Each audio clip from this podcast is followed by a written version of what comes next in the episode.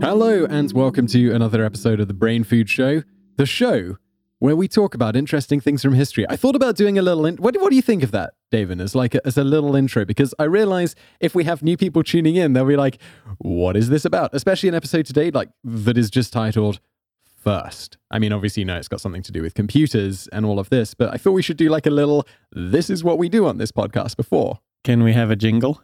I really hope we could get a jingle off Fiverr. I'm Yeah. sure it'll be amazing. I'm I'm on board. Good. I recently found out Fiverr. It's a, for those who don't know, Fiverr is a website where you used to be able to go and get little tasks done for five dollars.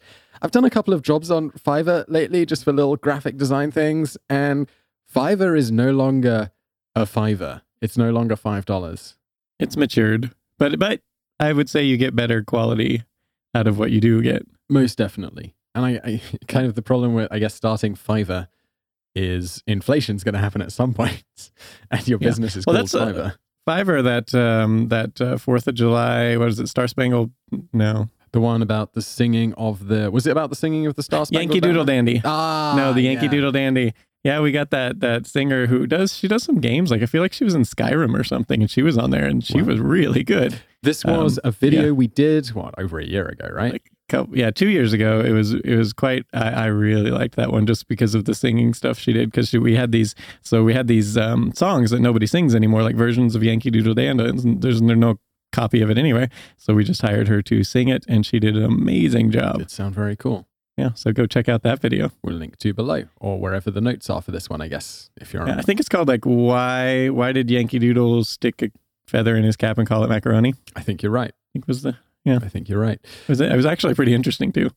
What are we talking about today, other than Yankee Doodle Dandy? This is a the tech tech bonus facts one, so it's kind of um, we got I don't know probably like I don't know five or ten different things we're going to touch on, sort of uh, in shorter form than normal, but still not super short. five or ten. That is a range. We will. I don't remember. It'll be good. It's, long. It's it's fourteen pages long. The notes. So I uh, we I've got it open in front of me. It's a it's a significant one. People always seem to like these bonus facts. Yeah, they do. So that's good. they do well. Just before we run into the rest of things today, we will be announcing. Uh, I should give some backstory to this again. Uh, we are doing a contest where we go through people who've reviewed us on iTunes, whether you've left us a one, two, five star review, whatever you left us, and we are. We were giving away a $200 Amazon gift voucher when we reached 200 reviews on the iTunes US store, but we're going through all of the stores and all of the different platforms, the major platforms, I should say, and we're just pooling all those together in a spreadsheet and then we told the computer to pick a random person to win the prize right Yep, and there was a. It turns out uh, on iTunes we were targeting 200 for the trigger mark, yeah and it turns out we have like over 400 when you add them all up, all 400 reviews on the various. uh, across the different platforms Yeah, that's not even including the star ones. It's just the people who actually left comments, like actual dude seriously comments. So seriously, how yeah, did you, I know. did you find something that collated all the stores or did you go through them individually I went through them individually. seriously yeah, I went. Wow. I, I went and I like searched what top twenty podcast apps or whatever, and then or services or whatever, and then I just went through all of the ones, and a lot of them didn't have you know even the option for people to leave a comment. So um, there, are, uh, you know, quite a few of them got. But then uh, when I added all the ones that did, that's what it came out to about four hundred. that's that's uh that's a lot of reviews thank you everybody for leaving us reviews Yeah. Uh, Yeah, and um, yeah, at the end we have the winners. We'll we'll mention. yeah we do um so as usual uh, we're starting with a quick fact and then we're going to jump into some i suppose it's kind of in a way it's all kind of quick facts but the quick fact at the beginning is a bit shorter than the computer stuff right Yeah, this is this one's uh, short, and this one is on Pulp Fiction. Ooh. If you like Pulp Fiction, I think you'll like this. So we have uh, You know Samuel L. Jackson's. I don't think I've seen Pulp Fiction. I mean, I've seen. I know there's a golden briefcase, right, or a glowing briefcase. I know Samuel Uh, Jackson's in it, and he says like It's, because I've it's seen a the memes. MacGuffin. It's like a MacGuffin, you know, thing. That's right. So it doesn't really.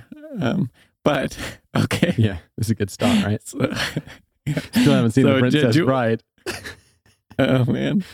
Uh, Carry on. Sorry. Jules Jules Winfield. Yeah. Uh, Samuel Jackson's character. He has this uh, sort of this quote that he does when he you know he's going to kill someone, um, and it's kind of one of the most memorable uh, scenes in the movie. A couple. And and so supposedly it's Ezekiel twenty five seventeen, and so you can uh, I don't know. Do you think we could get away with doing the soundbite for this, or do you want to read this one? Oh, to just insert the clip from the movie? Yeah, Yeah, Yeah. I also think like you couldn't do this on YouTube because they have all that detection No, software for like pulling out not. clips. You really, you really couldn't pull something of this length. But I reckon we could uh, have producer Joel stitch this in. I think it's okay here because also uh, Quentin Tarantino he ripped this off from a different movie. Well, So- he did it. We can. Okay, cool. yeah. Um, you know, not the Samuel Jackson version, of course, but uh, you know, reading it, but you know, the actual text. So we'll put that in. Tell you what, I'll read it, and just in case we have any issues, and then Yeah. if we don't, we'll uh, you'll you dear audience will hear, hear Samuel Jackson read it, which I'm sure is preferable. The path of the righteous man is beset on all sides by the iniquities of the selfish and the tyranny of evil men. Blessed is he who, in the name of charity and goodwill, shepherds the weak through the valley of darkness. For he is truly his brother's keeper and the finder of lost children. And I will strike down upon thee with great vengeance and furious anger those who attempt to poison and destroy my brothers. And you will know my name is the Lord when I lay my vengeance upon thee. Wait, he says this every time before he's going to kill someone. I'll be like, good God, man, come on. If you're going to do it, do it. I think it's more momentous, you know, killing there. He'll do, it's like a little speech he gives. But so here's the thing that's supposedly Ezekiel 2517. That is not Ezekiel 2517. Uh, that is just, it's like, you know, so what Ezekiel 2517 actually says is, Uh, he says, and I will execute great vengeance upon them with furious rebukes, and they shall know that I am the Lord, all caps, when I, I shall lay my vengeance upon them. That feels even more intense yeah, and shorter and sweeter. Well, yeah. So so the um, Tarantino Uh-huh. he he took this movie from a film, a 1976 film, The Bodyguard. He just I mean like literally copied verbatim the the uh, version Samuel Jackson used. Um, and then this in turn was from uh, the the Bodyguard was actually from a remake of a Japanese film called Karate Kiba, or Uh-huh. I should say it was the U.S. version of the Karate Kiba, I should say and that was from 1973 and there's basically that movie opens with the text crawl where it just says that and it says um and the, the only thing it differs there is that it says uh, at the end it just says and they shall know that i am chiba the bodyguard instead of and you will know my name is the lord or whatever. So that is really the only difference. And other than that even in that movie which is weird because it says chiba the bodyguard it still said it was ezekiel 2517 so Uh, that's, um, that's specific if they, you know, Chiba the bodyguard. chiba the bodyguard in the bible i guess So you Uh, think that, Quentin uh, Tarantino saw that movie and just assumed that was Ezekiel uh, 2517? Well, I'm sure he looked it up at some point. He probably just thought it was the cooler version, so he just took that version. But Plausible deniability. I thought it was from the Bible. yeah, well, yeah, It'd be awesome if he accidentally copied the Chiba the bodyguard bit as well. yeah, yeah. If you can actually go on YouTube and see the Chiba version, um, it's there from that film. Hmm. So yeah, There you go. Not from Ezekiel. no, I, I'm pleased that you know that 2517, it's like 25 colon 17. Mhm. I, I didn't know how to, I, like, when this comes up in videos, I wasn't really sure how to pronounce that. Because don't you say, like, is it chapter 25, verse 17? yeah, you could say it that way. Okay. Because that's how I, because I, I, I didn't know how to pronounce it. Because I'm not exactly. Those were put in later, though. Like the chapter verse thing, that was put in much later. Like the original, you know, text copying around didn't have those at all. Ah. Wait, yeah. Yeah. No, that would have made sense. Like, because it's all written Yeah. like the tiny little, so people can find where it is, right? Yeah, it was it was exactly like later scholars put put that in. I can't remember when exactly that happened, but it was much much later. Like this, you know. Interesting. Well, I didn't know how to pronounce it. I looked it up and it wasn't really like, it, I think this is just something people know or you don't know or you don't need to know. Mhm. And it was, so it was quite hard to actually find how to pronounce this. And I found Yeah. it, but now 2517 is easier. So I'm just going to go with that from now on. Mhm. Thank you very much. Mhm. Is that our bonus? Is that our, is that our quick fact? that that's our quick fact. That was fun. I should go see the Pulp, the Pulp Fiction. I'm not a big Quentin Tarantino fan, but everyone says Yeah. Pulp Fiction's good. It's good. I, I don't I didn't love it, but it is it has its moments, Mhm. uh, especially like the the uh, Samuel Samuel Jackson the last the last scene where he where he reads this or he says this I should say to a guy uh, that he's not intending to kill, uh, and it, that's a that's a good scene Yeah. at the end. It sounds pretty intense. Is this the movie where Uma Thurman gets stabbed in the chest with a big needle? Uh huh. And that's not a thing, by the No, way. No, that's the like that's the only reason I know because we made a video about this. yeah, that's yeah. They don't. Uh, that's not a thing. Stabbing the the needle in the heart to you know. But That's a thing they do in movies. Only in movies to resuscitate them. It seems extremely dangerous. Like you don't want to puncture the heart with needles. It's, it's No, important it's not for stuff. Generally a good idea. I'm sure there's like probably some obscure reasons why it, it can be a good idea, but I feel like there was, and I've subsequently forgotten it. I feel like we mentioned this. There was like some really obscure medical thing where you Yeah. might need to inject someone in the heart, but yeah, this and that that particular script we had uh, Scott from Medical Confessions, uh, the YouTube channel and Mhm. podcast. He wrote that one, so he's a, he is a longtime paramedic and was going into the details of why that's a really dumb idea. he knows his stuff. Yeah.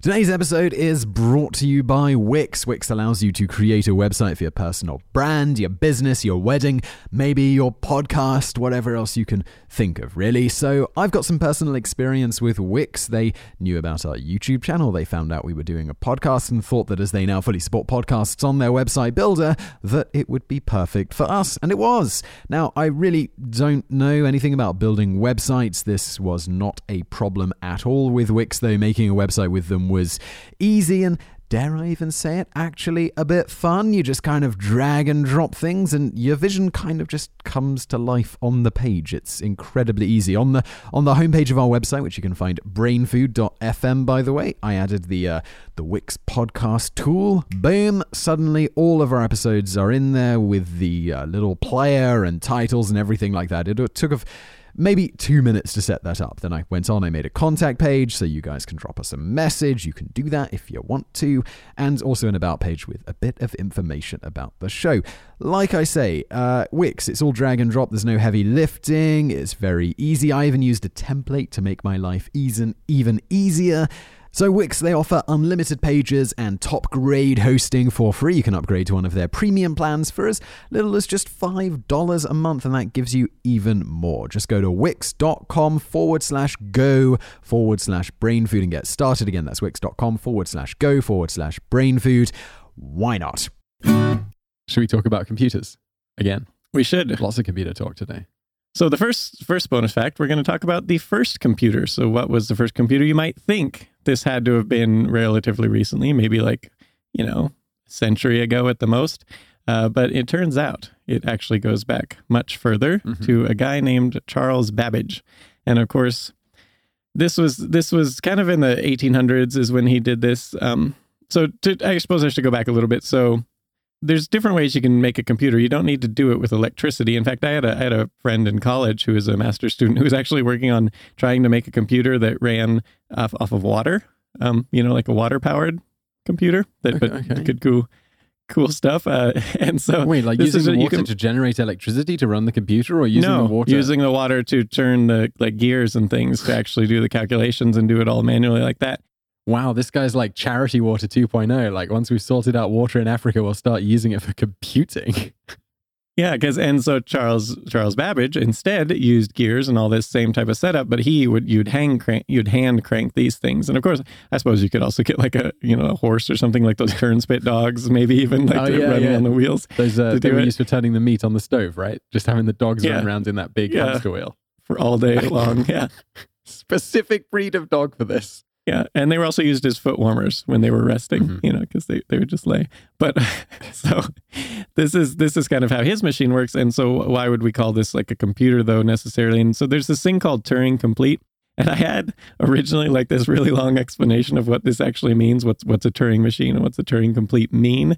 And it was really boring, so I cut it out. So I'm just going to say really briefly, it's just a simple a Turing machine is just a simple machine, this very simple machine that can do basically uh, can produce the results of any calculation. So if you give it like infinite memory and infinite, you know, time and stuff like that, and just have it crank through calculations, it can basically produce the result of any calculation. And so your computer sitting next to you is is Turing complete. I'm quite sure.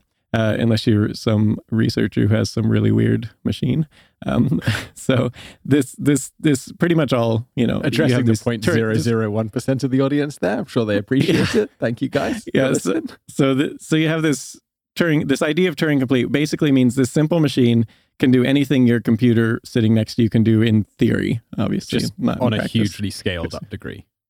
Yeah, like you know, if you assume like infinite memory and all this, so it could it could it can do these calculations basically. So it's sort of equivalent. So this this is what Charles Babbage came up with uh, in the in the 1800s. Um, and so he with gears and everything. And so at first, his first machines actually weren't Turing complete. They were computers of a sort, but they they weren't Turing complete, so they weren't like you know uh, as capable. So his first one was called the Difference Engine, which he which he made, and it had twenty five thousand parts and weighed about fifteen tons. Um, and he did not complete this one because because of ex- it was expensive basically. And during the process of building it and getting the gears made and everything like that, he came up with a much better design in his second difference engine, which actually had eight thousand parts, but and could actually return um, uh, even more um, uh, digits. So thirty one digits in this one of you know for the calculations it could do, and then. He never completed that one either. Also, for he had some funding problems and things like this, and uh, but it was shown in 1991. Finally, I think after like 17 years of working on this, some group actually finished constructing the second model of the difference engine uh, using his designs, and they they even wanted to make sure that he could have built it, like he really could have built it. So they were using methods uh, that you know wouldn't. They were they were basically producing products that would have been as precise as he could have gotten them. You know, Yeah. like the gears and stuff, and um and so and they completed it. It worked, and they also in 2000 eventually it was the printer for this machine was completed, so it could you know print the results of the work, and that also worked. So his designs were good; they worked. Wait, they Um, actually and built so- this like 15 ton, tw- 8,000 part thing? Well, the 8,000 part one I think was a bit smaller, but yes, yes, they Wow. built the second one.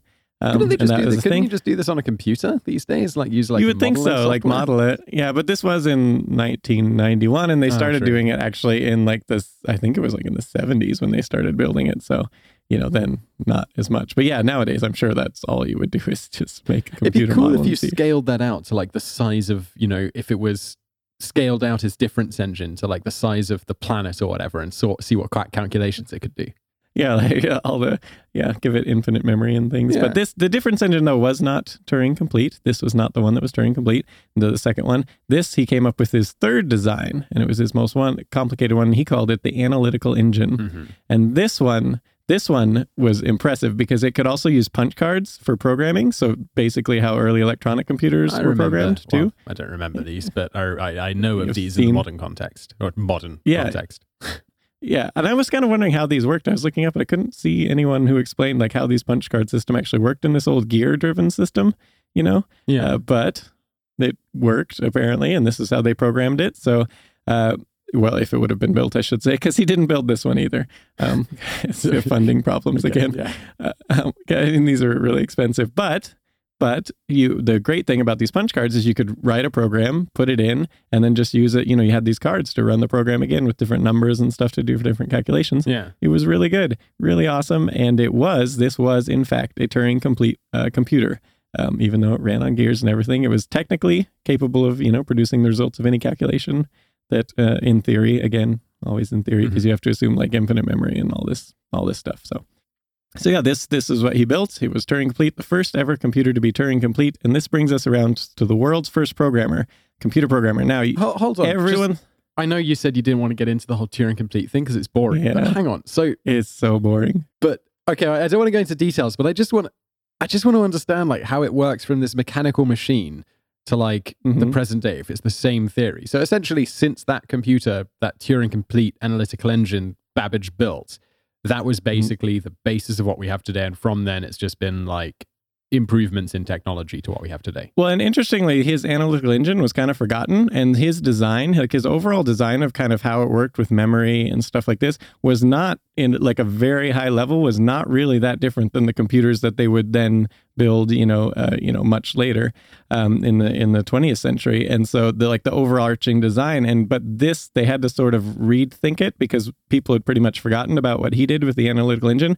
Um, so they kind of just you know rehashed how, how what a thing might work. Like people didn't know about this. It's sort of independently invented. But no Um, one and saw then- the, no one saw the potential of this analytical engine, or just because he didn't complete it, no one really paid attention, or what? Someone saw the potential of it, and that's what we're going to get into on the world's first computer programmer. Yeah, okay. And there was so almost universally you hear ahead of Ada- myself there. Then carry on. Yeah, yeah, yeah.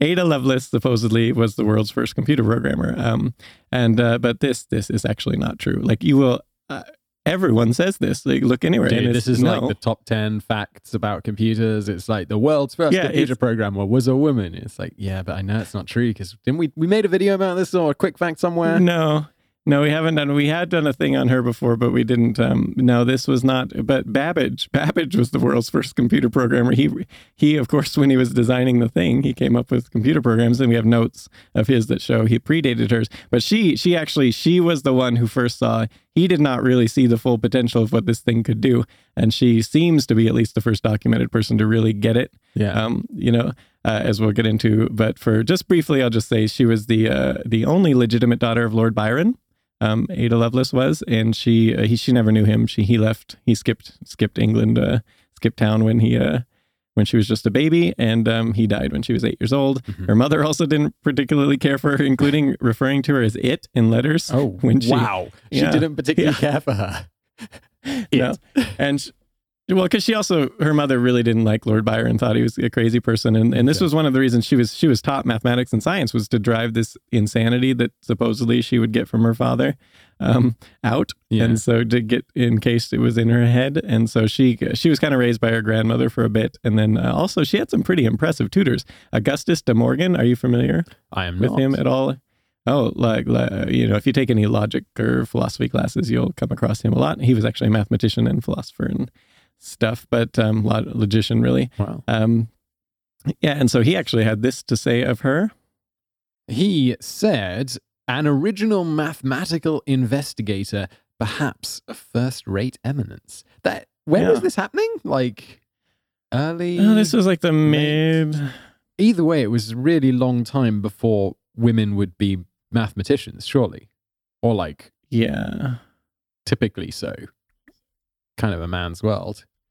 yeah, and that's what she was mainly taught this because their mother thought she would be crazy otherwise. So, hope to, uh, so she was born in 1815. There, there you go. So Okay. she in her teens, like 1830 or whatever. Wow. Um, so, so yeah, this, I mean, uh, pretty impressive tutors, but she, she, uh, you know, well educated and all that. So coming I back to with Babbage, Lord so, Byron as a dad and stuff, you're probably in like a, a notable family, probably upper class or whatever. So access to the best. Yeah, exactly. And so she, she eventually comes across his analytical engine and they kind of, uh, correspond basically uh, about it. Um, and between um, 1842 and 1843 is when she actually translates an article by Italian mathematician Luigi Menabrea, covering uh, basically just covers the machine, you know, for people who want to read about it, the, the idea of the machine, even though he hadn't built it. And so she translates this to English. But in the process of doing so, she actually puts her own notes in there, and they were significantly longer than the original memoir covering the machine itself. And this is where she does the supposed world's first program. Uh, and, and this is, I mean, she probably gets the credit because she, I mean, this was a very public thing way she did this, whereas he was writing his notes, you know, that would only come out much later. Um, so yeah, so she writes this, comp- and her program was to just does a sequence of Bernoulli numbers, um, basically, and it was a valid algorithm. Totally would work if the if the thing had been built in the first place. So Uh, hang on, the, course- the Italian dude just wrote an article because Babbage was British, right? I think so. English polymath. There you go. That's uh, Wikipedia's description of him. All right, all Super right. quick Google search. So he's he's English. Then an Italian guy writes an article about using Babbage's machine, and then she translates it into English so people can. Mm-hmm. Yeah. Okay. Cool. Yeah. This impressive And- lady, like Yeah, Italian as she is. well. Just oh yeah, just throw that out there. Uh, also Yeah. knows Italian. She was, and uh, and yeah, and so she. This is this is the most impressive part. So even though she may not actually have been the world's first computer programmer, she does, at least as documented cases, seem to be the first person to grasp really what this what you could do with this machine. So Babbage, when he was doing it, he was thinking of doing mathematical calculations, but she realized that like if you stepped back for a minute and just you could do anything you could symbolize into math, Yeah. Then this thing could this thing could do a lot more than just just strictly math. And so she actually writes of this. Well, so she was kind of grasping the the Turing complete thing, right? She was kind of realizing yeah she was this she was grasping like like a little bit more like we we have today like you can play music on your computer Yeah. right and it's really just calculations being done to produce all these stuff and so she was kind of grasping this and she actually talks about this So uh, uh, she wrote of this uh, the analytical engine might act upon other things besides number, were objects found whose mutual fundamental relations could be expressed by those of the abstract science of operations, and which should be also susceptible of adaptations to the action of the operating notation and mechanism of the engine. Supposing, for instance, that the fundamental relations of pitched sounds in the science of harmony and of musical composition motion were susceptible of such expression and adaptations, the engine might compose elaborate and scientific pieces of music of any degree of complexity or extent. Wow, there you go, yeah. Yeah. Music, relevant.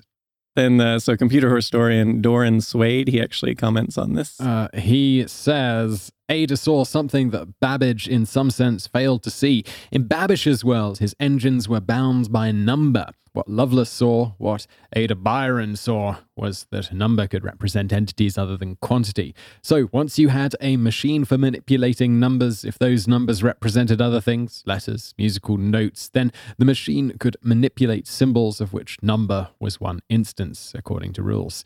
It is this fundamental transition from a machine which is a number cruncher to a machine for manipulating symbols according to rules that is the fundamental transition from calculation to computation to general purpose computation. And looking back from the present high grounds of modern computing, if we are looking at sifting history for that transition, then that transition was made explicitly by Ada in that 1843 paper. And so, unfortunately for for her, uh, just nine years after writing that that uh, you know translating that thing, Mhm. she at just 36 years old, she died of uterine cancer on November 26, 1852. That is a shame. Yeah, not good. That was young even back in 1852. and it seems young to get uterine cancer. I mean, Uh, I don't. I don't know much about uterine cancer. It seems young to get Yeah. cancer, so I guess. yeah, unless it's like uh, juvenile uh, one. cervical Oh, oh. cervical cancer or something. But uh, yeah, she was an interesting lady. though. we should do a full thing on her sometime. I feel like we've touched. Like, I definitely knew that. I, I definitely knew that Yeah. fact that she wasn't the act, actually the first computer programmer, and that was kind of a myth, which made me think this Yeah. has to be a TIFO thing. Like, this is Yeah. exactly what we do. Yeah, yeah. I don't think. I mean, maybe it's possible we touched on it at some point because we've done like four thousand articles. Yeah. So- And didn't we do something about Lord Byron recently, and then his daughter being Ada Lovelace or something? Uh, I don't know. It he had uh, he had interesting, even though he never really he never really met her or anything. Like he actually wrote some poetry about her and also some other stuff, even though he never bothered to actually you know write her directly or anything. Hmm. Kind of interesting. Was wasn't was Lord was Lord Byron actually mad, or was that? I don't think so. No. I could be wrong. though. Or I was don't, he I just don't like know. a bit of a contrarian in the day? I think he was just a bit of like a you know a poet and was you know yeah. that sort of thing. Some people maybe thought he was mad.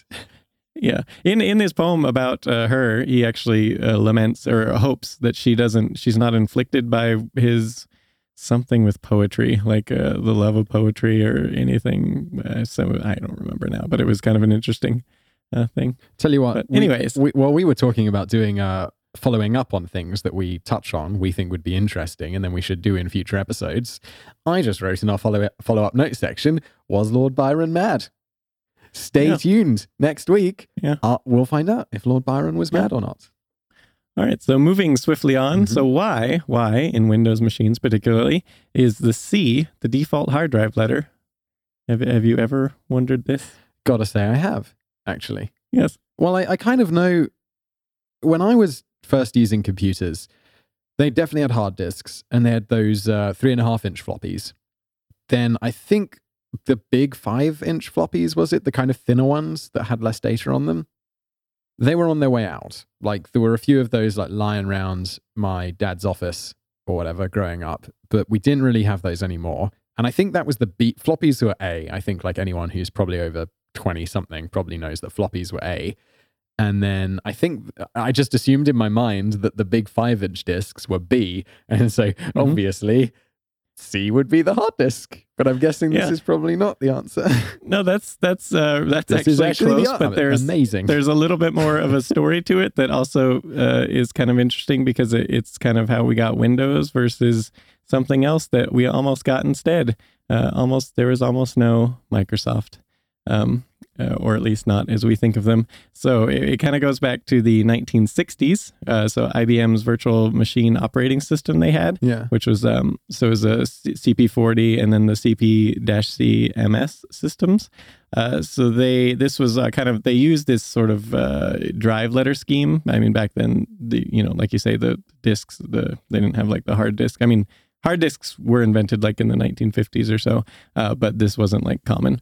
So this this was just kind of a virtual machine operating system. So you would have these like virtual drives and stuff. So the point being, anyways, this was copied by the CP/M operating system created by Digital Research Inc.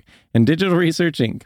So they they used it to designate. They, had this drive letter scheme. I said, okay, we'll we'll designate uh, drive letters for these different things for their logical drives on the disk. Um, and so, of course, you could do this differently. Like um, a Unix system, you just uses like that that's you know slash, and then you kind of have the root, and then you can kind of mount your drives to different folders and stuff. You can have that. You don't have to you know necessarily have drive letters at all. Yeah. Um, so this was just kind of adopted from again, kind of grandfathered in from this IBM system to the CP/M system, which brings us to 1980 when IBM was actually trying to use um, a pretty cop- uh, popular version of this CP/M operating system um, for their IP, IBM personal computer they were coming out with. Um, and so they were they went to Digital Research Inc. and they said, "Hey, we'd like to use your system on our system." And uh, so it turns out at the time, there's sort of conflicting stories, but at the time, the wife of the guy who ran Digital Research Inc., which she she usually ran, uh, did a lot of the business negotiations for him. Um, he was out of town, and for it supposedly she refused to sign a non-disclosure agreement, which would be really weird. Uh, It's pretty standard. because that's like that's completely standard and if she always if she always you know handled these things anyway she wanted to talk to him basically first her husband just to make sure i guess that's the story but it's not really clear uh, that because that just seems weird and doesn't Wait. really make sense So, but she could still say a non-disclosure is not like a commitment to anything. It's just Yeah. don't talk about yeah it. exactly this is why this doesn't make any sense at all and uh, there's also conflicting accounts of stuff like they later said that ibm actually did a handshake deal with them and stuff and ibm said no no we didn't and stuff like this so anyways the point being it all talks broke down they ibm wanted to use the cpm operating system and instead they moved on into a little company called microsoft who didn't have uh, the CP/M system, but that's what IBM wanted. So they Mhm. bought a CP/M clone called 86 DOS to, and they made the deal. Then they bought uh, 86 DOS to then, you know, to be used on the, they kind of made their own version of, uh, you know, tweak things for the IBM PC.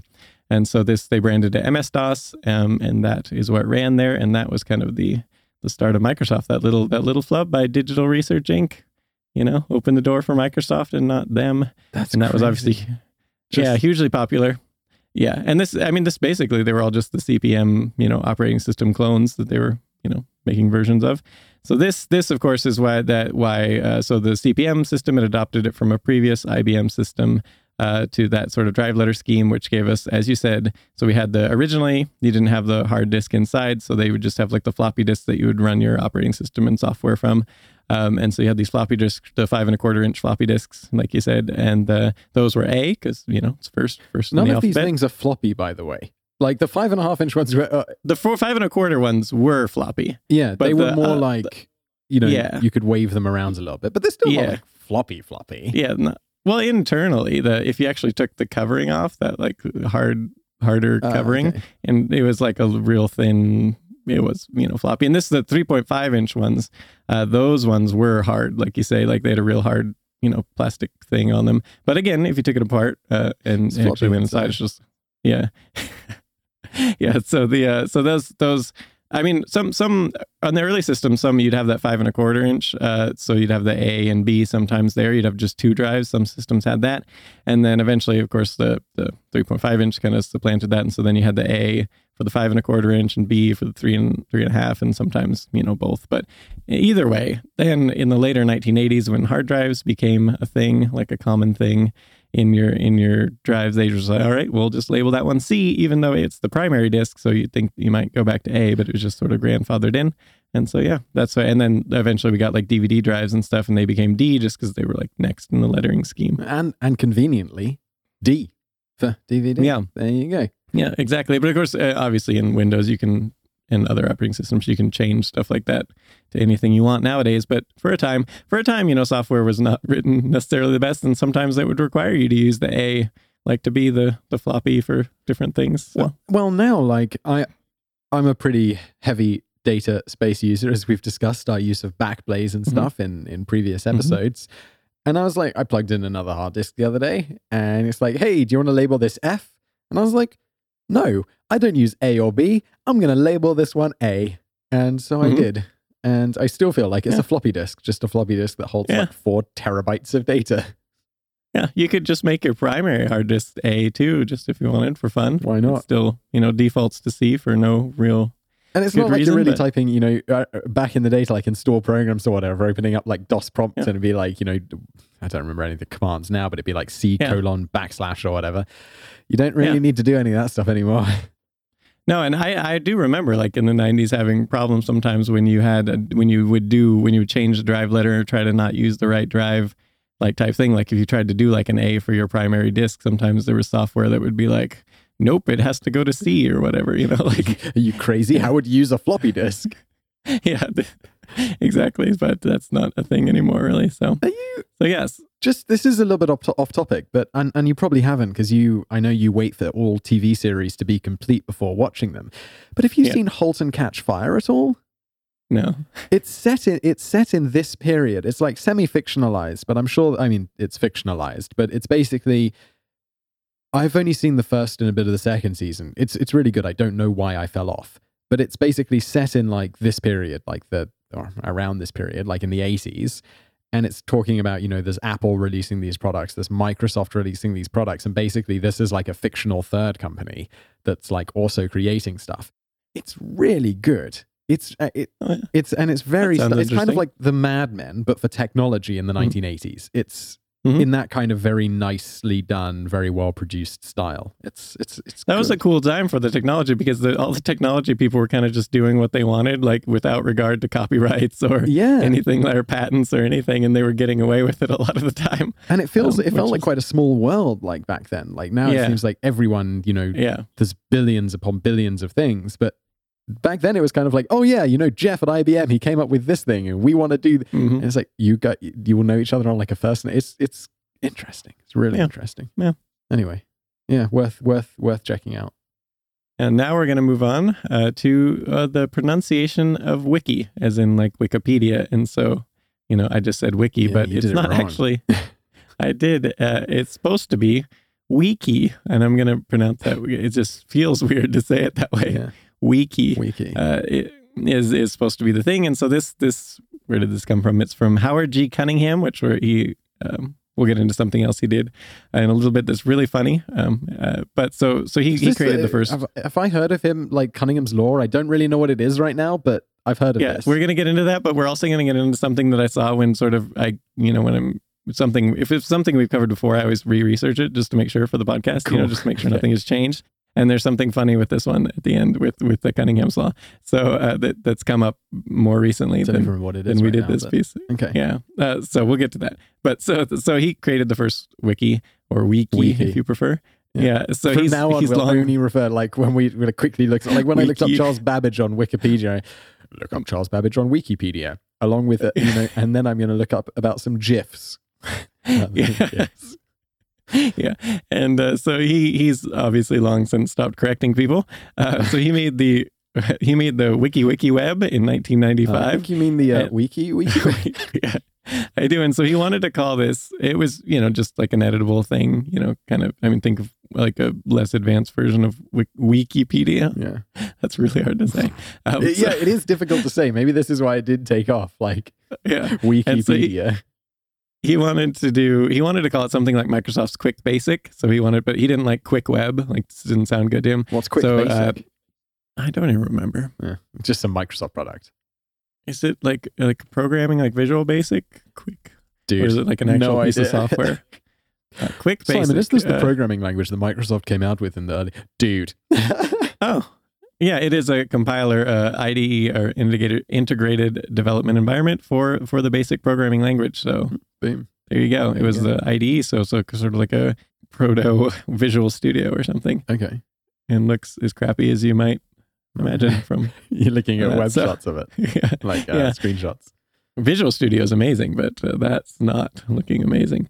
Uh, so, so he wanted to do something like that, but he didn't like Quick Web. So when he was in Hawaii one time, he saw this bus, and it was called the Wiki Wiki bus, Mhm. and the, and uh, the doubling doubling of it just means makes it like very quick instead of just quick. And so he liked this, and so he thought, you know, it's like a very quick web, you know. So he went with Wiki Wiki Web, and that and that's uh, apparently the pronunciation. And so that's kind of what he went with. And then people kind of shortened shortened it to, to just the the wiki just the single thing because that's the cgi script he made. Uh, that's was the name of the file basically. Um, it was just the single instead of the double. And so it quickly stopped being called wiki wiki web and just wiki. Mm-hmm. and so this this was what he made, and that's what it was supposed to be pronounced, but everyone just said wiki because it's easier to say. And um, so this this brings us to the Cunningham's law. So um, so if you would like to read that, Uh, yeah. Okay. Here, the Cunningham's law states that the best way to get the right answer on the internet is ah yeah is not to ask a question but to post the wrong answer. that's how right Yeah. they are. That is that is so true. Um, so this this first appeared so 2010 a new york times article is where this first appeared not in the article in the comments of the article Yeah. uh, is where this appears. So a guy named Steven McGeady, who who is uh, he actually used to be an executive at Intel, and so he leaves this. Uh, so the the article was basically people were looking for if there was any like novel laws like that uh, that were out there, like Murphy's Law or Godwin's Law, which I like Godwin's Law a lot. Uh, it's also very What's that? true on the internet. If you'd like to read it. Oh yeah. Okay. So, uh, as an online discussion grows longer, the probability of a comparison involving the Nazis or Hitler approaches one. And I think as YouTubers, we can absolutely attest to this Yeah, fact. Both of these, and as yeah, as a as fact, you know, people who do interesting facts that the the you know Cunningham's law is true too. So We could, So, we could yeah. do some research on this. We could like go through the comments on like some of our uh, more Yeah. popular videos that have absolutely nothing to do with the subject. Search through the comments. Like when they get up into like the thousands or the tens of thousands of comments, yeah, y- Yeah. you can just search for Hitler Someone's or Nazi. gonna- Someone's going to be calling someone a Nazi. yeah, exactly. So uh, especially on YouTube. Oh yeah. uh, so McGeady says of this uh, uh, Cunningham's law, he basically describes it. as Cunningham's law was to quote, Uh, he says, named after Ward Cunningham, a colleague of mine at Tektronix. This was his advice to me in the early 1980s with reference to what was later dubbed Usenet, but since generalized to the web and the internet as a whole. Yeah, and then he also kind of points out the irony of you know Cunningham's law and Cunningham making the first wiki, and then of course Wikipedia is, as he says, Wikipedia is now perhaps the most widely known proof of Cunningham's law. Uh, again, you post something wrong on Wikipedia, someone's going to catch it and then correct it, uh, type of thing. So this brings us to 2014. We covered Cunningham's law. um, Yeah. today I found out, Oh. and uh, Oh, and uh, no, we conclude. Do you really have an example? No, we conclude this. No, this is great. You're gonna like this. Okay, so we yeah. conclude this piece. Uh, I think Carl and I wrote this one. So, Uh-huh. uh, so yeah. So go ahead and uh, read this. What we how this is how we conclude the piece uh, that we wrote. Uh, in short, uh, the Cunningham of Cunningham's Law is the guy who invented the first version of the platform which Wikipedia would ultimately be based. Uh, the law itself began as advice he gave to people in the 1980s, and the only reason we know of it today is because someone he mentioned the idea to talked about it in the comments section of an article online. We're going to be honest, we're kind of hoping Cunningham uh, at some point comes out and claims that he was misquoted or never actually said that. This brings us to a year later in 2015, Yeah. which Cunningham posts a video on YouTube that says, I never suggested asking questions by posting the wrong answers. This is a misquote that disproves itself by propagating through the internet as Cunningham's law. This is extremely meta. "Yeah, exactly." So yes, he did indeed say he never came up with Cunningham's law, and it's just funny because it was in an inter- internet comment in the first place that someone posted uh, Cunningham and credited him to this. So it's just quite yeah, that's hilarious. Wait, so in a way, he's res- just this is twisted around in my head. So someone said Cunningham came up with this, and basically Uh-huh. Cunningham's like, In a "No, comment that's thread. wrong. This is the right a- in a comment. Yeah. Yeah. someone said that, and then that became a thing. And then we in our article were like, we're going to be honest, we're kind of hoping Cunningham at some point comes out and claims he was misquoted and never actually said that. And then he did a year later. Wow. And it's yeah. Still Cunningham's Yeah. law. There you go. It's now named. Yeah. It's yeah, it's still named after him, even though he says he never says it. He never said it, Amazing. Quite funny. Although maybe he did say it and he's just forgotten because you know it was you know People however many a few decades ago. But that ruins the irony of it. So yeah, it does. It would if that's the case. Uh, but anyways, no, so now this is too wonderful to to to not be true. Yeah. yeah. So now we're going to the rights to Tetris were originally owned by the Soviet Union. Ah. I I Yeah. I think I'm familiar with this. Like Yeah. I, I can't remember why. Wasn't it one of their programmers who programmed it or something? Like he was working for the government or Yeah. something? Yeah, it was uh, Alexei Leonidovich Pahitnov, I Sure. assume. Yep. yeah, there's there's a lot. So he was It's working with Pajitnov. but Pa- Pahitnov, probably. Yeah, uh, and then Dmitry Pavlovsky and Vladimir, no, sorry, Vadim Gerasimov, who ported it to the IBM PC, but it was the, the Pahitnov. I'm just going to call him Alexei because Mm-hmm. that's easier. Uh, so, so Alexei, he was working at the, Dora Dora D- Denitsine Computing Center, maybe? I thought I'd Yeah. take some pressure off you and have a go at bad Russian pronunciation. the DCC. Yeah. So he was working there, and um, it was a, it was basically a research center in Moscow. And You know uh, how names are like taken from one language and taken to another? So, like, you know, you might have like Peter, it'd be like Peter or whatever, like in a Yeah, different yeah. language. Maybe we could just do it. So, we've got the Dora Ditchning Computer Center. We could just come up with alternate English Yeah. names, just make them up. So, this would be the, uh, the Dorawood Computing Center. Yeah, you don't often see a D and an N, or like an N following a D like that. No, you'd need like, I feel like there should be a vowel in between. Maybe the D's silent or something. Dorian, Dorian, I don't know. Anyways, so he was working for them at the time, uh, government funded. So when he came up with with Tetris, and so the Soviet Union, they had the rights to it, and he did not.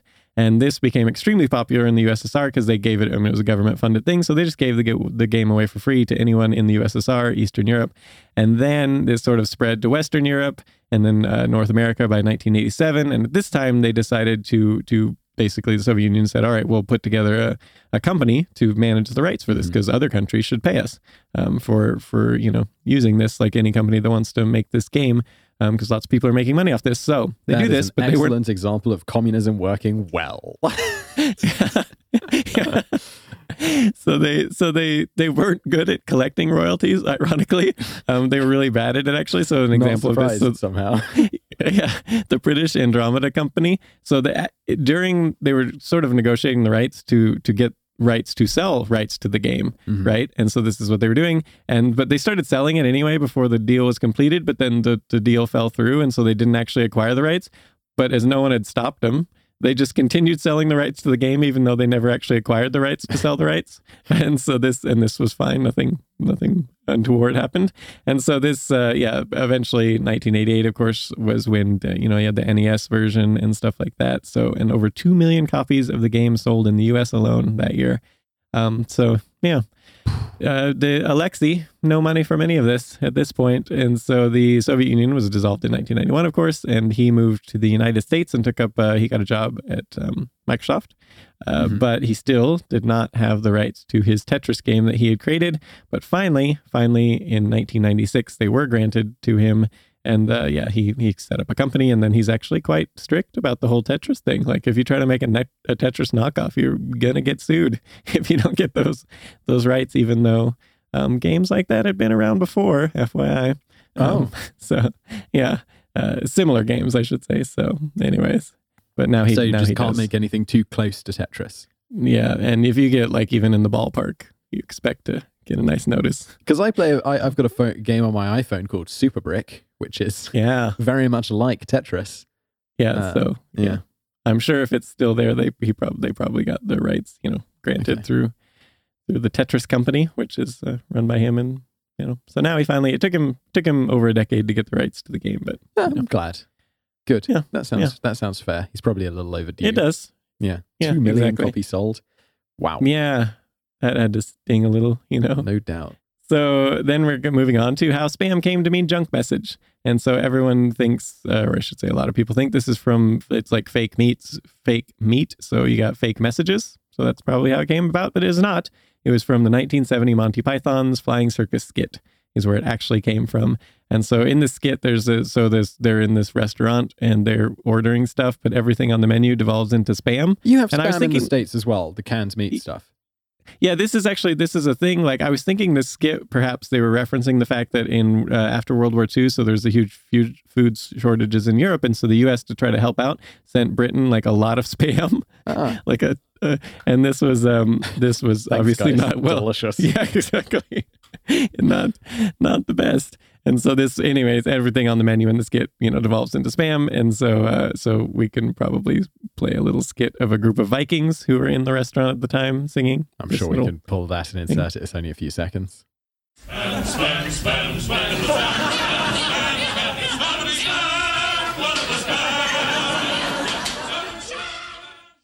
Yeah. And so this, of course, drowns out any conversation.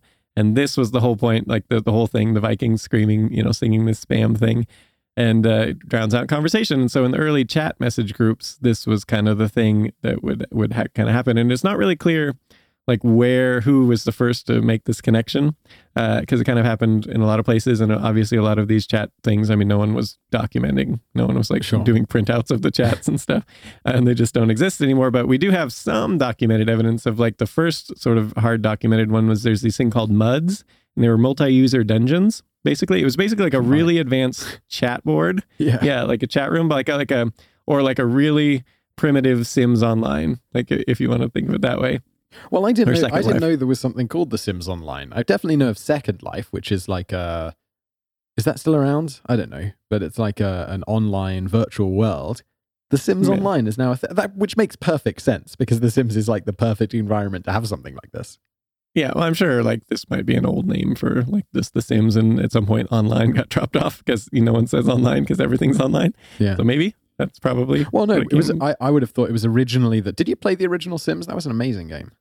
I didn't know. Oh, dude, it's, the original Sims. This is like a solid part of my childhood, like Yeah. building houses and stuff. Uh, anyway, uh, and then it's like it's, it's like the it's just completely like real life, except it moves a whole lot faster. So it's like very satisfying. You're like, Yeah. hey, you got promoted again. It's like, woo! if only life was like this. Um, this was amazing. And I think the original was called The Sims. Then they had like you know, The Sims two, three, four, five, six, or whatever.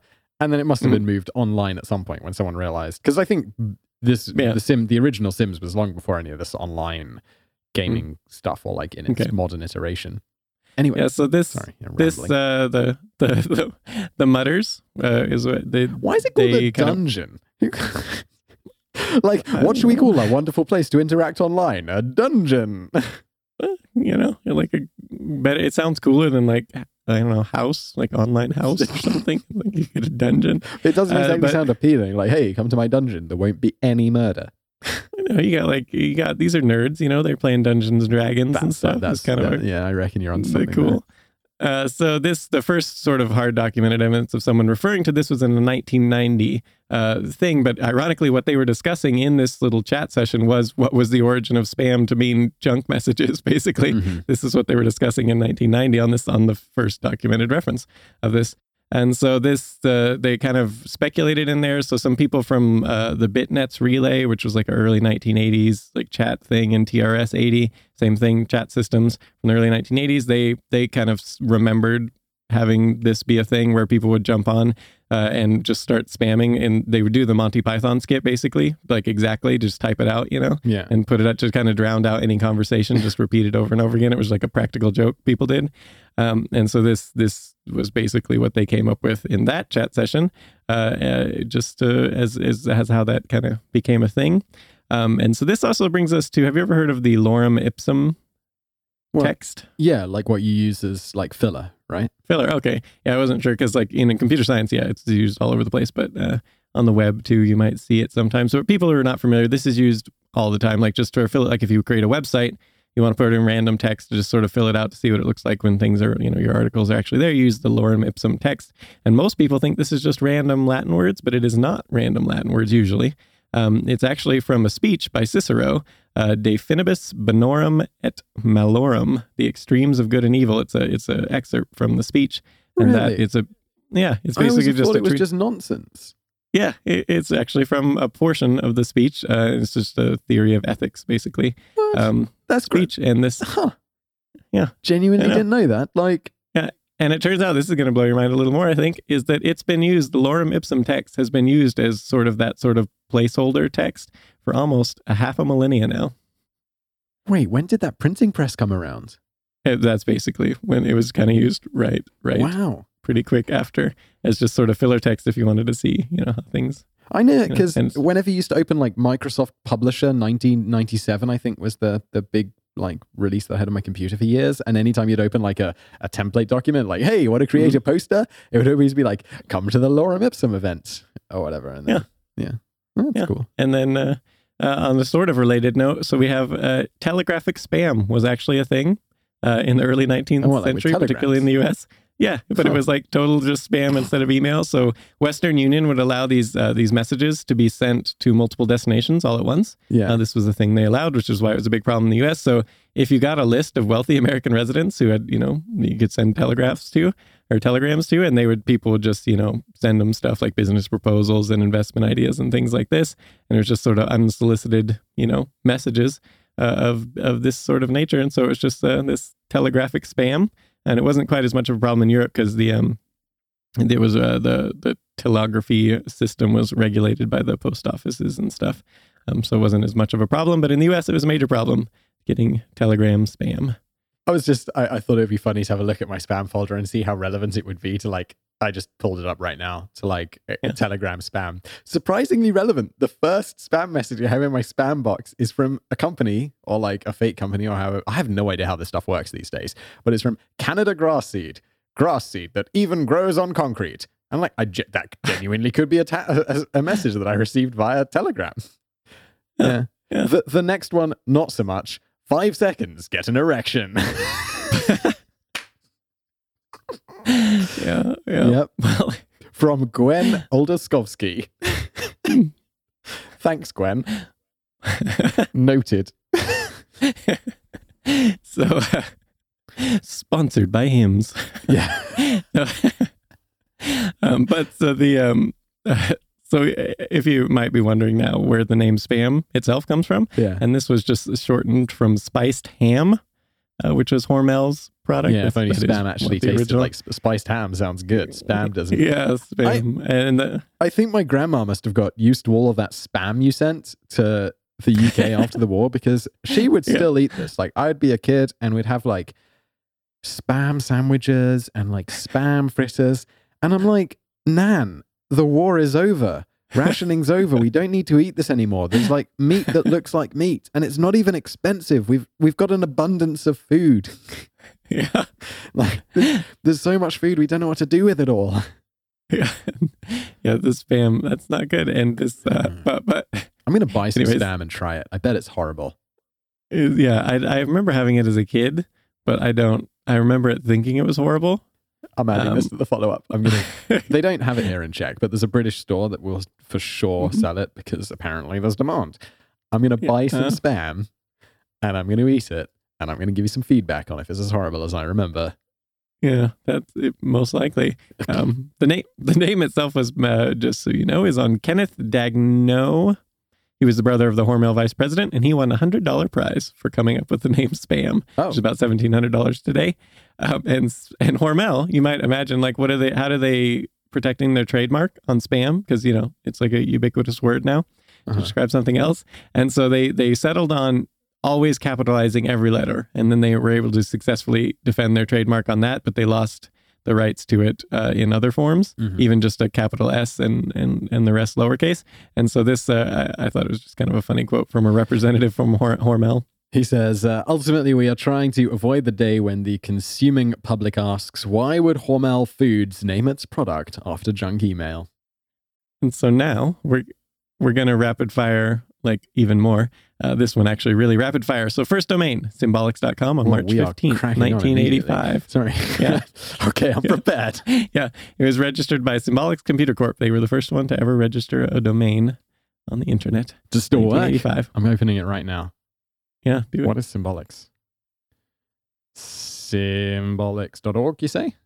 Dot com. Dot com. Damn it. Don't know why I thought of dot org.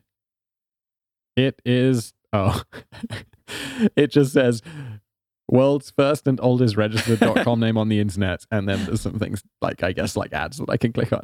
Good. There we go. Oh, maybe there's not ads. I do have an ad blocker. As someone who makes, you know, money You're through living. ads. I, I I should probably not. I don't on my main computer, just on this old Mac. I do, uh, and then I started feeling bad about it. Uh, Yeah. No, no, there's no ads. This is just a, a a website. Carry on, rapid fire. Sorry. All right. So, have you ever noticed that saying, uh, so pronouncing www as the individual letters, www, right, Yeah. takes three times as many syllables as just saying World Wide Web. Oh yeah. You do- W. Oh yeah, there's three syllables. Just yeah, that's Yeah. dumb. I'm I'm gonna go for the mo- movement of just calling it wah wah wah because that's very fast. Um, so, the word internet, it actually has been around since at least 1883, and it as a verb and an adjective to refer to interconnected motions. And then, of Oh. course, a century later, uh, to describe a fully interconnected network. Just because I can't, you know, I feel like m- amazingly my grandma's going to get two mentions in this one episode. when I was a kid, I was looking, she had like old books, like old people have. One of them was an old dictionary, and I was looking up modern, this was decade ago, two, two decades ago, and I was looking up modern words in an old dictionary. Computer was in there, and it was like someone who's like, a, I think it was a data entry person. So, like someone who's used to put data Yeah. into like a, a system. I was like, that's what a Yeah. computer used to mean. I was like, that's weird. Yeah, yeah.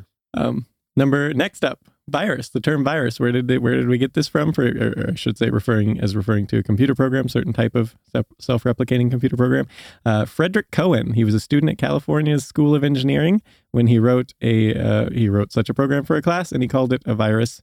And it was basically just as you imagine a computer virus is, but at the time, you know, he coined. He, he was the one who sort of coined it to call it that, and uh, and so yeah, going back even further, we have the we have something that wasn't called a computer viruses, but one of the earliest computer viruses known was called the Creeper, and it was made by Bob Thompson or Thomas in 1971. And this was just he called it. It was a sort of a mobile computer program. It was a sort of a proof of concept of of how you could make a program that kind of jumps around and stuff and does its mm-hmm. own thing. And so this, it, all it did, it prints, "I'm the creeper, catch me if you can." And he wanted it to be like non-intrusive, so it would just copy itself onto the system uh, in whatever way, and then eventually, once it would get executed, like when you open the file, file or whatever that it attached itself to, Yeah. it would get executed and then copy itself to it. It would try to seek out a different system and then copy itself over and then remove itself from the previous system. That was kind of the the idea of it. Uh, so it would just kind of remove, and then eventually this became a little bit of a problem. So they kind of it worked really well, and so they made a pro. He, he made a program called the Reaper, which was just designed to do kind of the same thing, but just go around and look for instances of the creeper and remove it. There you go. That was, And so I, now- I feel like people got a lot more, nef- more nefarious at some point. This is like quite Yeah. harmless fun, and now it's like, hey, we've uh, we've hijacked your hard drive. You have to give us like 500 Yeah. euro in Bitcoin, or we'll Yeah. never you'll never access your data again. Yeah, yeah. That's you dick. yeah, Exactly. And so this, so we have viruses, computer worms. You've heard of these? Yes, People I. I don't uh, people don't really say computer worm anymore, though. I don't feel like that's a thing I've heard in a while. But it used to be a thing. I feel like it's the said. thing I heard in like 90s movies where you know they were like Yeah. there were And the shots of 2000s or inside early 2000s, you Yeah. had these big ones that would the news media would talk. But I feel like nobody says worm anymore. But either way, there was Let's a back, more. obs-. I like it. Yeah, I want to bring this one back. Is better. Is the computer wabbit? that is, it's lost. That one's no longer uh, used, but it used to be just this. Uh, it- it's not. It's sort of like a virus, but instead of infecting like host programs or files and stuff like that, and then executing when you open it, this was just like a bit of software that would kind of run on there that would just multiply itself constantly Ah. until your your system ran out of resources. Okay, rabbit. So yeah, and so and they uh, of course the Wabbit was probably from you know Elmer Fudd Mm-hmm. you know version of things, and so this was what it was called, and this uh, this was I mean uh, it's just sort of fallen out of favor. No one no one talks about about the computer Wabbit version of things, but this uh, if you weren't did you know rabbits are induced ovulators, so they can get pregnant. I didn't even know what induced ovulation is. So this enlighten me. this means when they when they mate Yeah. this induces the ovulation in the female so she doesn't you don't need to like get the right time of month type of thing you know like if you're Oh. thinking like a human uh, you don't have to hit that it's just literally the act of mating induces the ovulation which then they get pregnant really easy is the point there uh, and they can get pregnant uh, as much as a day as soon as a day after they've just given birth Whoa. uh, to so they can just get pregnant again and they mature quite quickly they're sexually mature you know in about five or six months so this is why rabbits have the sort of reputation for breeding really quickly and taking over areas uh, and uh, and and even though they don't actually mate like you know more than a lot of different animals they just get pregnant really easy and they they produce a lot of babies and mature quickly which we talked about in that hamster video that's even quicker that was only like a couple months or something so Wow. Yeah. What? The induced ovulation, that seems like a much better way of doing it. It does, doesn't it? Yeah. What's up with that? Like, yeah. But I suppose if you're if you're like a rabbit that could get eaten and stuff all the time, you want to be able to get pregnant faster. Whereas if you're like a human and you have like a brain, you don't necessarily need to have that pressure yeah. to to you know. Oh, I mean, reproduce we're definitely instantly. more we're definitely more successful than rabbits than as, as a species. Um, Yeah. But that that induced ovulation that seems pretty smart. Yeah, yeah. Like, I mean, I don't know if that's actually a, a good thing because then there'd be a whole lot more unwanted pregnancies and births and stuff. Uh, But yeah, like, yeah, but that's only a problem because we've because our society's gone come so far in a way. it does. uh, You got to think the like the um the tampon manufacturers and stuff like that would be Oh, all on board with this thing. Yeah. That wouldn't be good for them. but in any event, Mm. the the contest winners were on to that. Oh, okay. This is the end of the. Yeah, the computer wabbit was was the last. This I was just thought that's a that's a fun term, and I uh, I bring it back. You know, I, I love the one. I do like the ones where we go through like a big story. Like I always think of Burke and Hare, which was one of my Yeah. favorite episodes, where it's like you go through all of these like, you know, this whole story of these guys' lives and them killing all these people. It was a really dark episode, but it was really good. Yeah. Um, Yeah. But I do like these bonus facts ones where we just rattle through a few like fun things because Yeah, you know, a little bit these of- bonus fact ones are so hard to prep for though. Yeah, I know. there's so much to look up and verify and then just like as you're you know talking about it like all right uh, i actually this one uh, before like we had this problem with the last one where i didn't title i didn't put a header on each thing so i was like what am i even talking about now yeah. you know going to the next one but this one this one had little titles so i could just cue okay yeah And then the I feel bad because. I'll ask something like, "Hey, what does that mean?" You'll be like, "Damn it, Simon! Didn't we already? Isn't? Didn't I go deep enough? Didn't I go deep Yeah. enough?" yeah Um, Nope. Contest winners.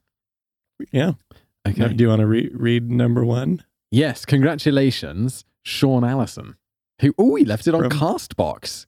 Yeah, See, we Castbox, are we yeah. are equal opportunity contest winner. I was worried that the I was worried that when I ran it that it would just be iTunes because iTunes is the majority. But there, I mean, there was a lot from the other as well. But it was just the iTunes was still the dominant. I was, I was worried it would be just iTunes, but no, Castbox Congratulations, was the first Sean. was the first little random thing, and this is this is Sean Allison's review. It doesn't have a star system, so he doesn't doesn't give us a star, and he says. Oh, it might be negative because there's a lot of exclamation mar- marks and question marks. But he says, uh, "How can you not have watched the princess? How can you not watch the Princess Bride?" Question mark! Exclamation! Exclamation! Question mark! Question mark! Exclamation! Exclamation! Question mark! Exclamation! You have been so sheltered, Simon. Absolutely love y'all. I drive for about ten hours a day in the US and listen to y'all's programs on the YouTubers and the podcast. Well, Sean, congratulations! You have won a two hundred dollar Amazon gift card. Email us at uh, email us podcast at todayifoundout.com and we will tell you how you can verify that you are indeed Sean Allison and then we will arrange for you to receive your Amazon gift voucher. Runners up. Anything you want to add to Sean or are we good? Nope, nope. Uh, two runners up who have won, was it $50 each Amazon gift? Or I realize if you're not in the US, we'll do whatever the $50 is in your local currency because I see this as a UK review. Mhm. Um, Twisted Linguist, I like that name, from iTunes UK. Congratulations, five stars. I found this show after watching the TIFO YouTube channel, uh, which I also highly recommend, and really enjoy the back and forth banter of the podcast format. It's an excellent way to learn than the, the stranger than fiction stories behind the accomplishments of humanity we take for granted. That's cool. It's very kind of you to say. TIFO YouTube channel. It, I'm realizing now I get emails from people and they're like, hey, or like reviews. And it's like, I don't, what's YouTube channels? You have YouTube channels? It's like, this is great news because it Mhm. means people are listening who didn't know us before. Um, We also have a YouTube channel. It's significantly bigger. you can check it out if you want. Just uh, punch into Google or YouTube. Just today I found out one word or separate words. It it'll it'll come up. You'll see it. We make videos. Mhm. Uh, anything you want to add there, or shall I move on? Nope. Next, ne- the third. Even more evidence here that we are truly equal in our selection because Jas Jas Jasse Jas I, say J-A-S. Jace. Jace. okay, good. Uh, Jace7891 on iTunes US says four stars. Longtime fan of Today I Found Out on YouTube. I'm really enjoying your podcast. I'm more interested in the stories and anecdotes than interviews. Your Roosevelt episodes were great, although some people might find the personal banter and tangents off putting. I find it very entertaining. For reference, my favorite podcasts average from 50 minutes, stuff you should know, to 200 minutes. Whoa! The Weekly Planet. That whoa was me. I didn't even know that was uh, 200 minutes is long. Um, like hardcore history long. No, that's even longer. Uh, so we don't do interviews anymore. So maybe that'll be five stars now. What do you think? Yeah. Yeah, You should edit it, or she should edit it, whoever. Yeah. Um, yeah. Uh, so Twisted Linguist and Jace seven eight nine one email us Maybe podcast. that, that should be the test for J7891. Does verify it? This is really J7891 in email. You have to change it to five stars. you don't have to do that, Jace. We appreciate your review. Uh, email us uh, podcast at todayifoundout.com. We'll verify you and get your vouchers out to you. Mhm. Uh, congratulations, everybody. We do have a current contest going on. That was like, uh, it, we kind of explained it at the beginning, but we were waiting till we got 200 reviews and then we were giving away a $200 voucher. Now, when we get 300 reviews, we're going to give away a $300 voucher to the first two. So if you left a review like on day one, you're still in every time. So go and leave us a review. Doesn't matter what the star rating is. It's just, you know, reviews. and in fact, the all three of these, all three of these, in fact, were from older reviews. So oh, there you go. oh yeah, April, June, May. Mhm. Yeah. Well, carry on. And yes, when we, how many reviews are we at now? It was like 215 Well, or something. On yeah, on iTunes, US is what we're using as the sort of the trigger point, but overall we're at like 400 across all the all the platforms in the major countries and That's a lot stuff. of reviews. That's a lot of Yeah. reviews. Thank you, everybody. Yeah. So, uh, got a bit of other discussion. What do we Yeah, have, what do have uh, coming up? So if people want to go this this particular podcast, the the tech history one, uh, there's quite quite a lively discussion going on about the different keyboard stuff. I was going to read some of it, but it's, you know you could just go check that out because there's actually quite a few people are chiming in on their experiences with the different Dvorak and different uh, different ones. Besides that, it's quite interesting.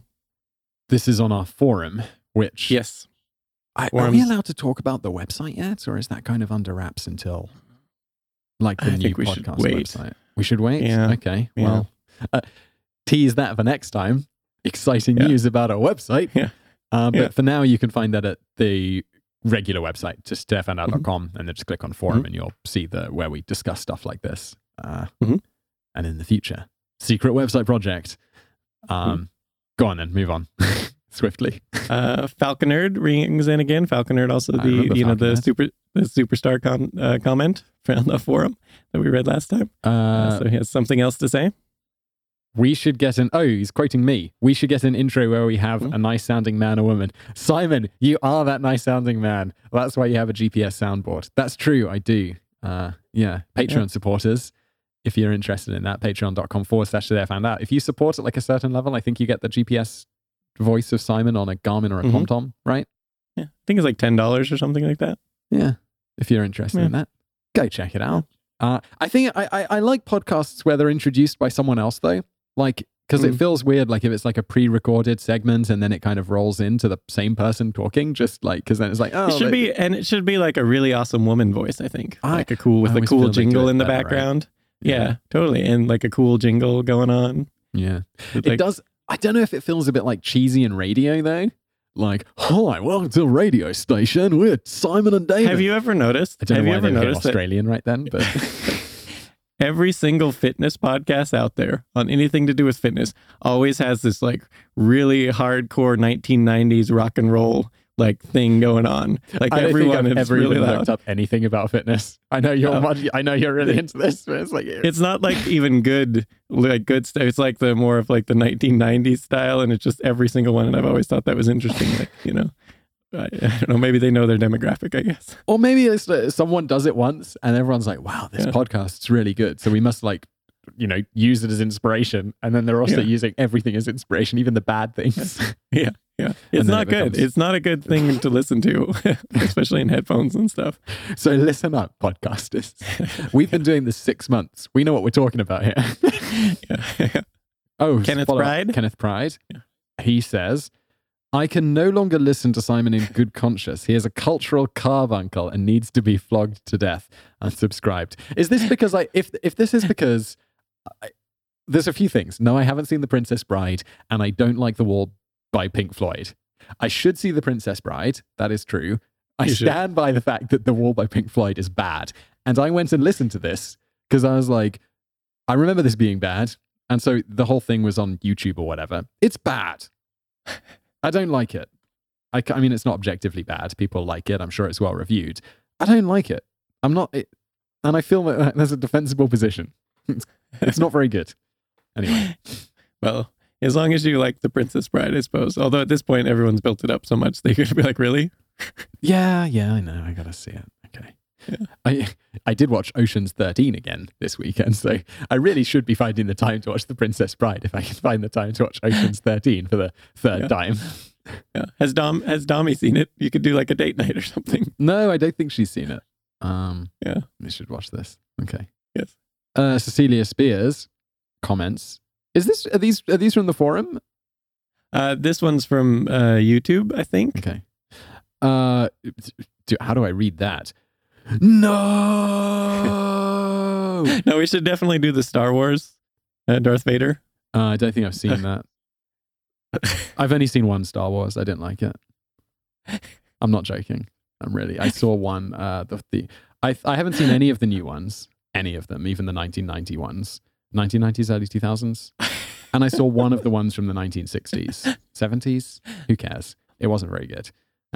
God, I'm really going to put off all of our. No one's going to listen to this podcast anymore. Are?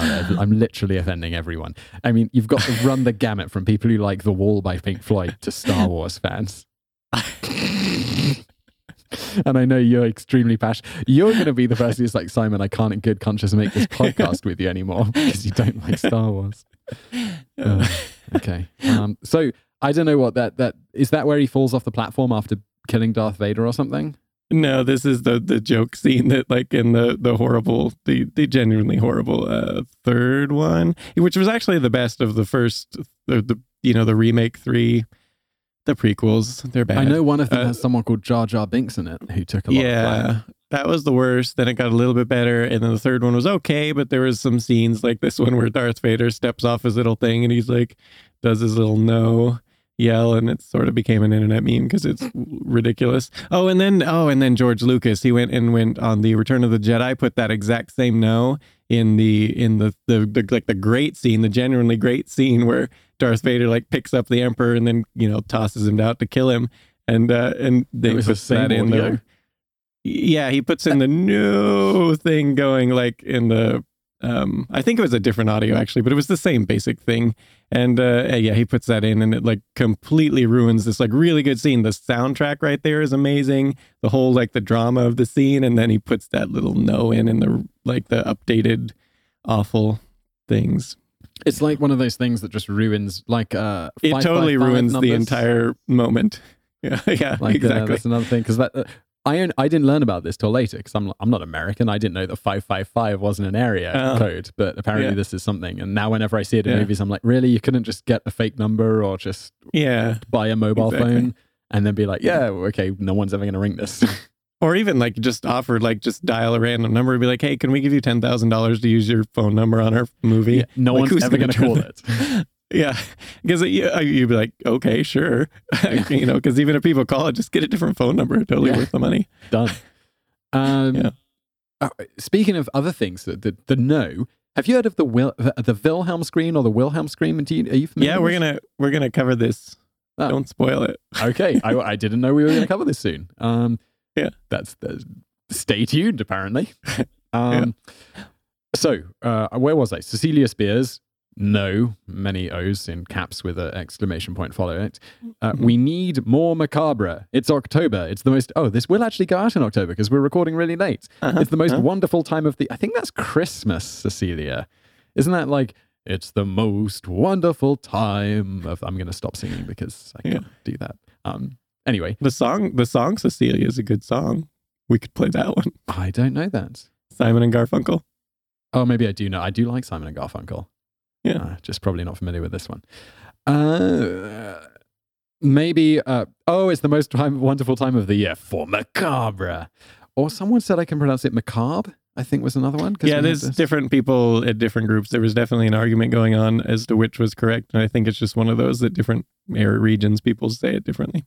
okay well i'll pronounce it however i please macabre uh it was a bad joke maybe on today i found out we can have more please simon i'm begging you there's nothing more dignified about uh, about me being on my proverbial knees please simon with sugar and psychopaths on top well i believe We are- there's good news about this right We are at this request. This I I read this. I was like, yes, we will do one more right now of the Macabre Part Four, which is coming up in a few days. We'll probably uh, right before Halloween or something publish it. Probably.